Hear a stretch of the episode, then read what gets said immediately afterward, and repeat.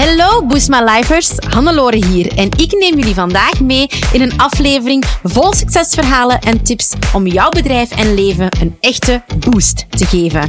Buckle up and get ready for Boost My Life. Welkom bij aflevering 74 alweer van Boost My Life. En terwijl dat jij deze podcast hoort, ben ik hopelijk aan het genieten van een zalige tijd in Madeira. Want deze podcast komt online op 11 januari en ik ben hier sinds zondag. En het thema van deze podcast werd daarom ook ingefluisterd door mijn team op basis van de vele vragen die wij krijgen. En dat is ja, maar hoe kan je nu reizen en ondernemen combineren? En vooral, hoe kan jij gerust reizen, alles even loslaten? Dus ik wil jou vooral mijn eigen ervaring delen, hoe dat ik dat doorheen de jaren heb ervaren en wat dat ik doe. Belangrijk, ik ga nu op reis, twee weken. Ik ben vorig jaar naar Botswana geweest, dat was drie weken en een half.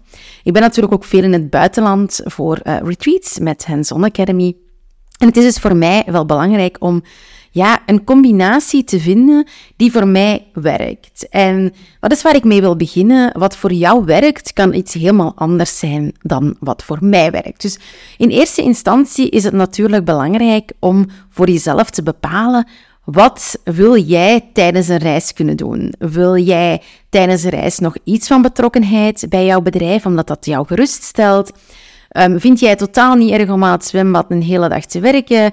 Um, wat, wat zijn jouw wensen? Nu, als ik op reis ga, dan vind ik het heel belangrijk dat ik kan ontkoppelen. Zeker als ik op vakantie ga, wat ik dan ook echt vakantie noem, dan is het voor mij echt belangrijk dat ik ja, daar volledig die ontkoppeling kan maken en dus eigenlijk niet bezig te zijn, hoeft te zijn met alle dagdagelijkse dingen. Vind ik het erg om af en toe iets dringend te moeten doen of om af en toe gestoord te worden door mijn team als een vraag hebben? Nee, maar ik wil wel zo min mogelijk mij moeten bezighouden met stories maken, met, met zaken te doen. Dus dat vind ik een hele belangrijke als ik op vakantie ben. Ik ga soms ook op workation voor mezelf. En dat is dan echt dat ik beslis van oké, ik ga nu naar een ander land, maar wel echt met het doel om te werken. Ja, en dan natuurlijk vind ik het gewoon fijn om daar meer die balans te ervaren. Maar dan vind ik het ook niet erg natuurlijk om te werken, om podcasts op te nemen, om filmpjes op te nemen, om meetings te doen zelf.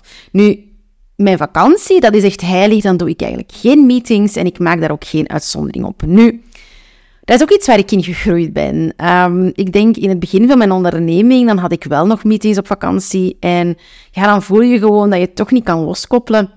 En voor mij is um, ja, Botswana wel een heel grote shift daarin geweest. Toen ik naar Botswana ging, dan had ik natuurlijk al teamleden. Dus ik spreek natuurlijk vanuit mijn ervaring met een team die iets voor mij kunnen opvangen. En ik moest wel loslaten, want in Botswana wisten we dat we eigenlijk op heel veel plekken geen internet zouden hebben. Zelfs laat staan telefoonverbinding. En ook wifi zou echt verschrikkelijk slecht zijn en ook blijken. Dus ik wist van oké, ik moet hier zorgen dat alles ja, op punt staat om mijn bedrijf eigenlijk te kunnen achterlaten.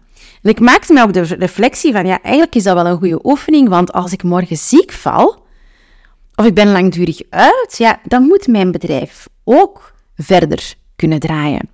En natuurlijk, ik heb een team en dan kan je zeggen van, ja, dat is makkelijker. Um, maar dat betekent ook wel dat je alles in handen van je team moet kunnen geven.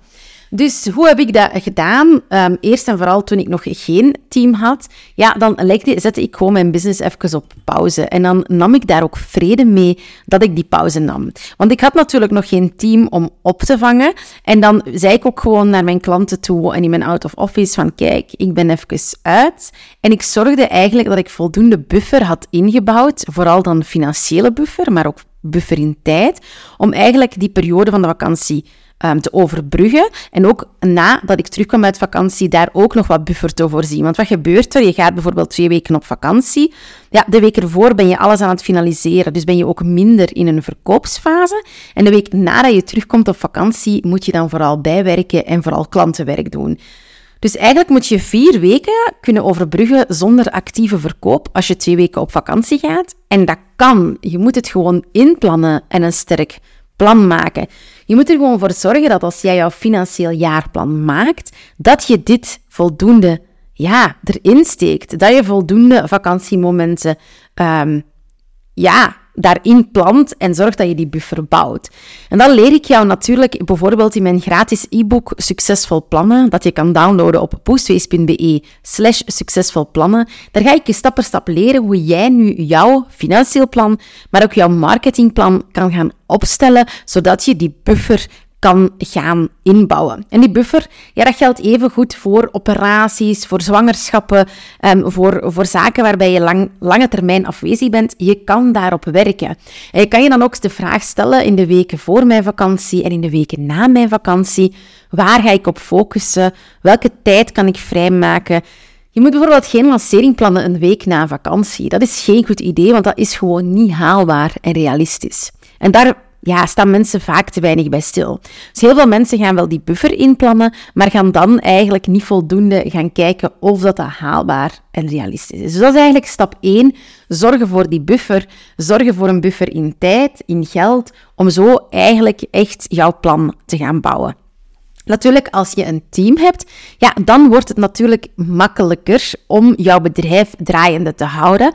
Al moet ik daar ook wel een aantal kanttekeningen bij maken. Hè? Ehm, als jij bijvoorbeeld de figuur bent op jouw social media, zoals bij ons sterk het geval is, ja, dan gaat dat ook wat trager liggen. Als jouw team niet met vragen bij jou terecht kan, dan gaan er bepaalde projecten vertraging oplopen.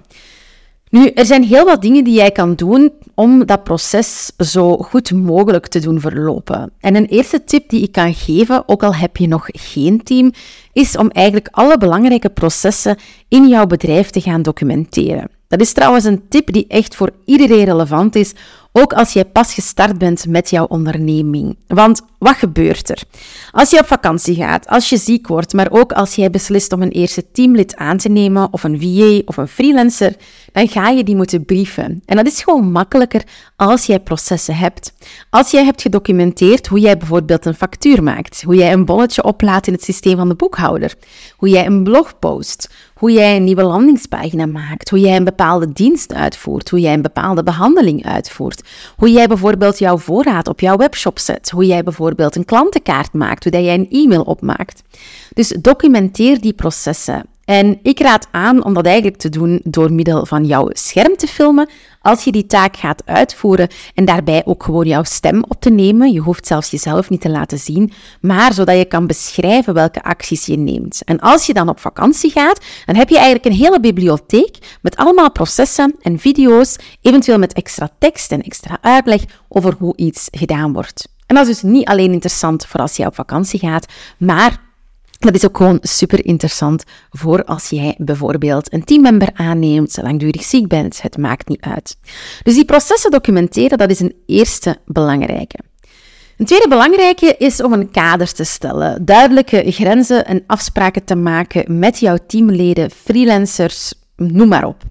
Het is namelijk belangrijk dat je duidelijk maakt aan jouw team waarvoor ze jou wel en niet mogen contacteren. Afspraken maken de beste vrienden. En wat voor jou dringend is, is misschien voor iemand anders niet dringend of omgekeerd. Wat een teammember dringend vindt, is misschien voor jou minder dringend. En de enige manier om dat echt uit te klaren, is daar helder en duidelijk over gaan communiceren en afspraken maken oplijsten waarvoor ze jou wel mogen contacteren en oplijsten welke vragen ze bijvoorbeeld in een document zetten. In een, wij, wij gebruiken Slack als communicatiekanaal of ergens anders en waar jij, als jij zin hebt, zelf naar kan gaan kijken. Daar is ook iets, hè, dat kan je natuurlijk zelf gaan bepalen. Je kan bijvoorbeeld tegen jouw team zeggen van kijk, ik wil niet gestoord worden, niet via WhatsApp, niet via telefoon, behalve voor deze, deze, deze zaken, maar als jullie tussendoor vragen hebben, dan zou ik graag hebben dat jullie die documenteren in een document, ergens waar ik aan kan. Jullie mogen die situatie schetsen met eventueel voiceberichten. En wanneer ik daar de tijd en de ruimte voor vind, dan zal ik dat nakijken. Dat is één manier om eigenlijk jouw zaak step by step los te laten.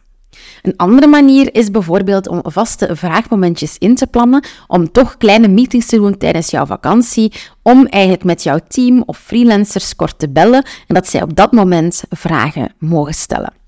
Dat is die laatste, dat is iets wat ik zelf niet doe. Ja, omdat opnieuw, ik wil echt deconnecteren. Maar dit is wel een goede manier om eigenlijk um, het heft in eigen handen te nemen. Want wat voor mij bijvoorbeeld belangrijk is, is dat ik mijn eigen grenzen kan stellen op vakantie en dat ik kan beslissen wanneer ik toch eens mijn mailbox open doe of wanneer ik toch eens ons communicatiekanaal bekijk. En natuurlijk, als er bepaalde hoogdringendheden zijn, ja, dan weet ik dat graag. Maar voor de rest vind ik het gewoon goed eigenlijk om, um, om dat van een afstand te kunnen bekijken. En om te weten van, kijk, als ik dat open doe, dan is dat mijn eigen beslissing en mijn eigen verantwoordelijkheid. Dus dat is een hele belangrijke om daar heel duidelijke afspraken rond te maken. En dus om ten derde eventueel die agenda vast te leggen met bepaalde meeting points waarbij teamleden, freelancers, VA's jouw vragen kunnen stellen. Opnieuw, daar ook, maak ook duidelijke afspraken met jezelf en hou ook die commitment aan jezelf. Als jij hebt beslist om echt volledig te deconnecteren, laat die werk-gsm dan ook thuis. Spreek bijvoorbeeld een bepaalde voicemail in, enkel voor die periode waarin je uitlegt dat je later op die datum zal terugbellen. Hou je aan je out of office. Um, want opnieuw, het signaal dat je geeft als jij een afspraak met jezelf verbreekt, dan geef je een signaal naar jezelf van kijk, ik ben het niet waard om voor te zorgen, ik ben het niet waard om voldoende rust te nemen, dus dat is een belangrijke. Maar je geeft ook een signaal aan anderen.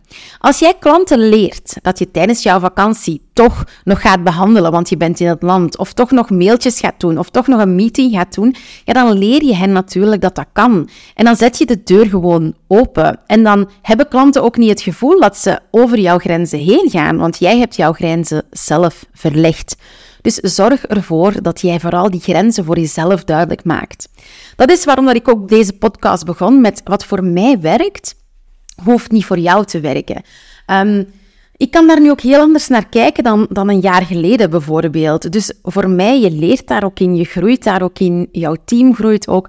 Dus dat is echt een hele belangrijke. Zorg ervoor dat jij jouw eigen spelregels bepaalt, maar zorg er ook voor dat die spelregels nageleefd worden en dat je zelf niet degene bent die jouw spelregels gaat herschrijven.